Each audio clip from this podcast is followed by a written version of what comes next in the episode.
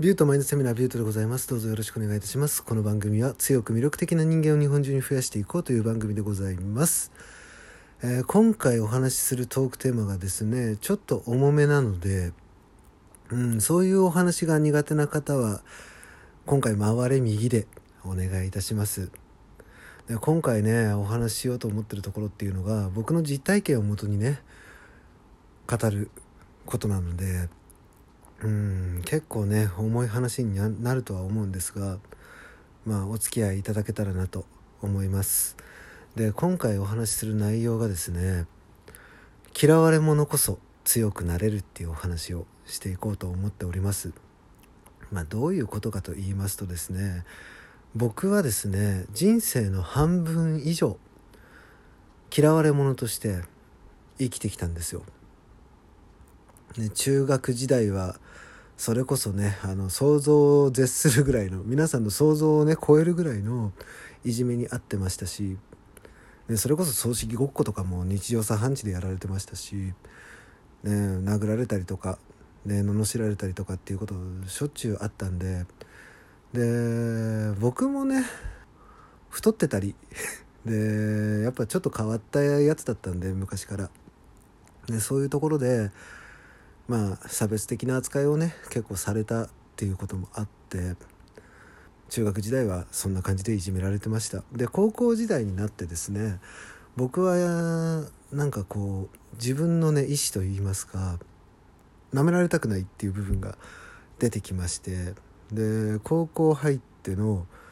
2日目かな入学式終わって初めてのその授業の日ですね。でその日にですね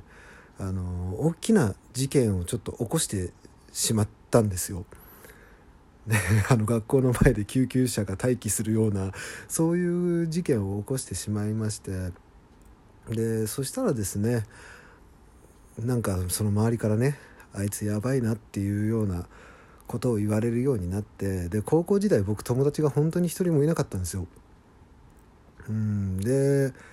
まあそんな感じで3年間高校の友達がいないままでで社会に出るじゃないですかその後。で一応専門学校は行ってたんですけど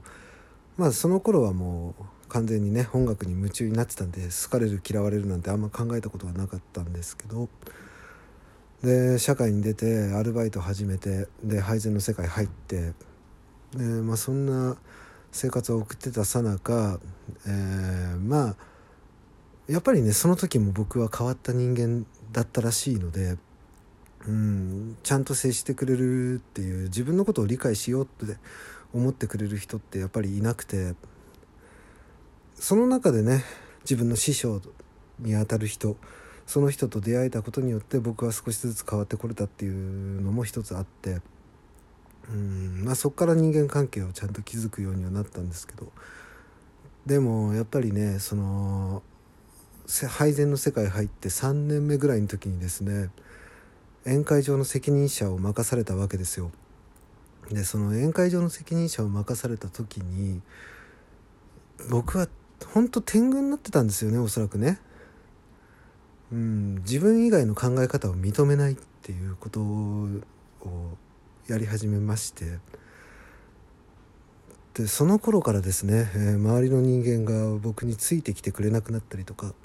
そういうことが起きてきて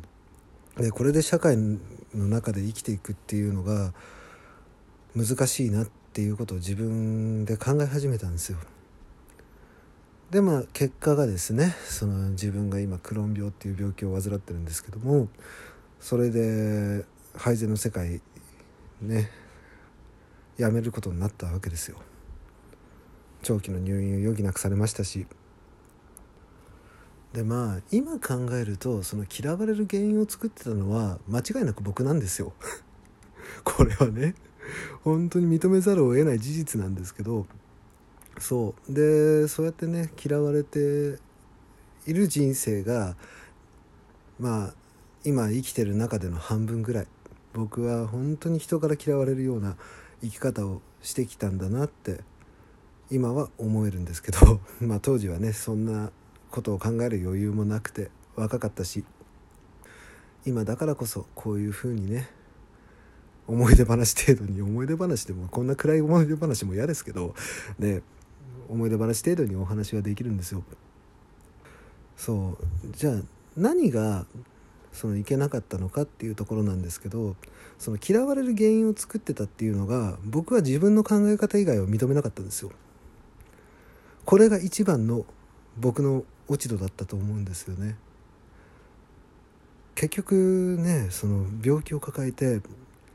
孤独になった時にじゃあこのままじゃダメだなって思って誰かの笑顔のために頑張れる人間になっていきたいなって僕はそこでね思いついたんですよ誰かのために行動を起こせるような人間になっていきたいってでその人のためにやってることによって自分がね行動を起こした人っていうのが笑顔になってくれるっていうのがすごく嬉しくなってそういうふうに物事を捉えられるようになってきたんですよ。この考え方がね僕が一番重要だなって思う部分だとは思うんですよね。多分僕はそれを嫌われたままねずっといたら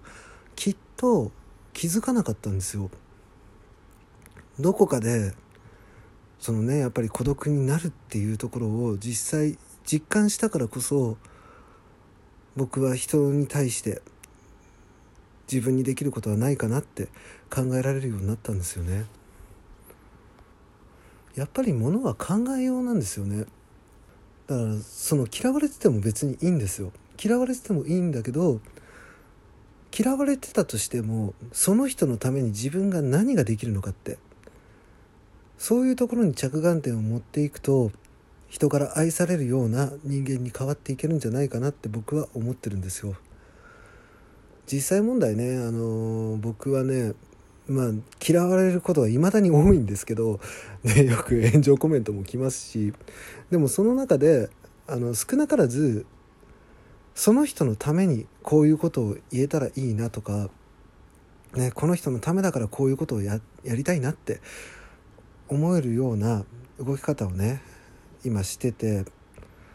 でそうしていく中でやっぱそういう思いって伝わるんですよね。自分が一生懸命にその人のことを考えて、この人のために何かをしてあげたいってで僕がね最近よく言われるのが「なんで人のためにそこまで自分を犠牲にしてんの?」って言われるんですけど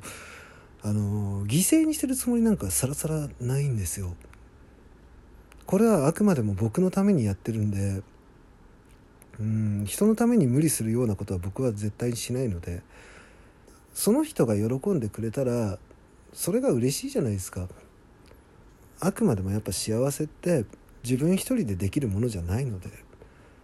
その周りの人たちが笑顔でいてくれるから自分が幸せでいられるっていう状態を作っていけるんですよ。でちょっと話は脱線するんですけども僕が彼女を作らない理由とかっていうのも多分そこにあってその、まあ、嫌われてたっていう過去があったからこそ、ね、彼女を作らないっていう部分が多分強いんですけどその僕自身ね本当に人が嫌いだったんで信用できてない部分って絶対あるんですよね。その一番多感な時期に潜在意識の中に刷り込まれたものっていうのはなかなか消えないのでやっぱ女性をね信用してない部分とかっていうのもあったし、うん、人を信用できないっていう部分があって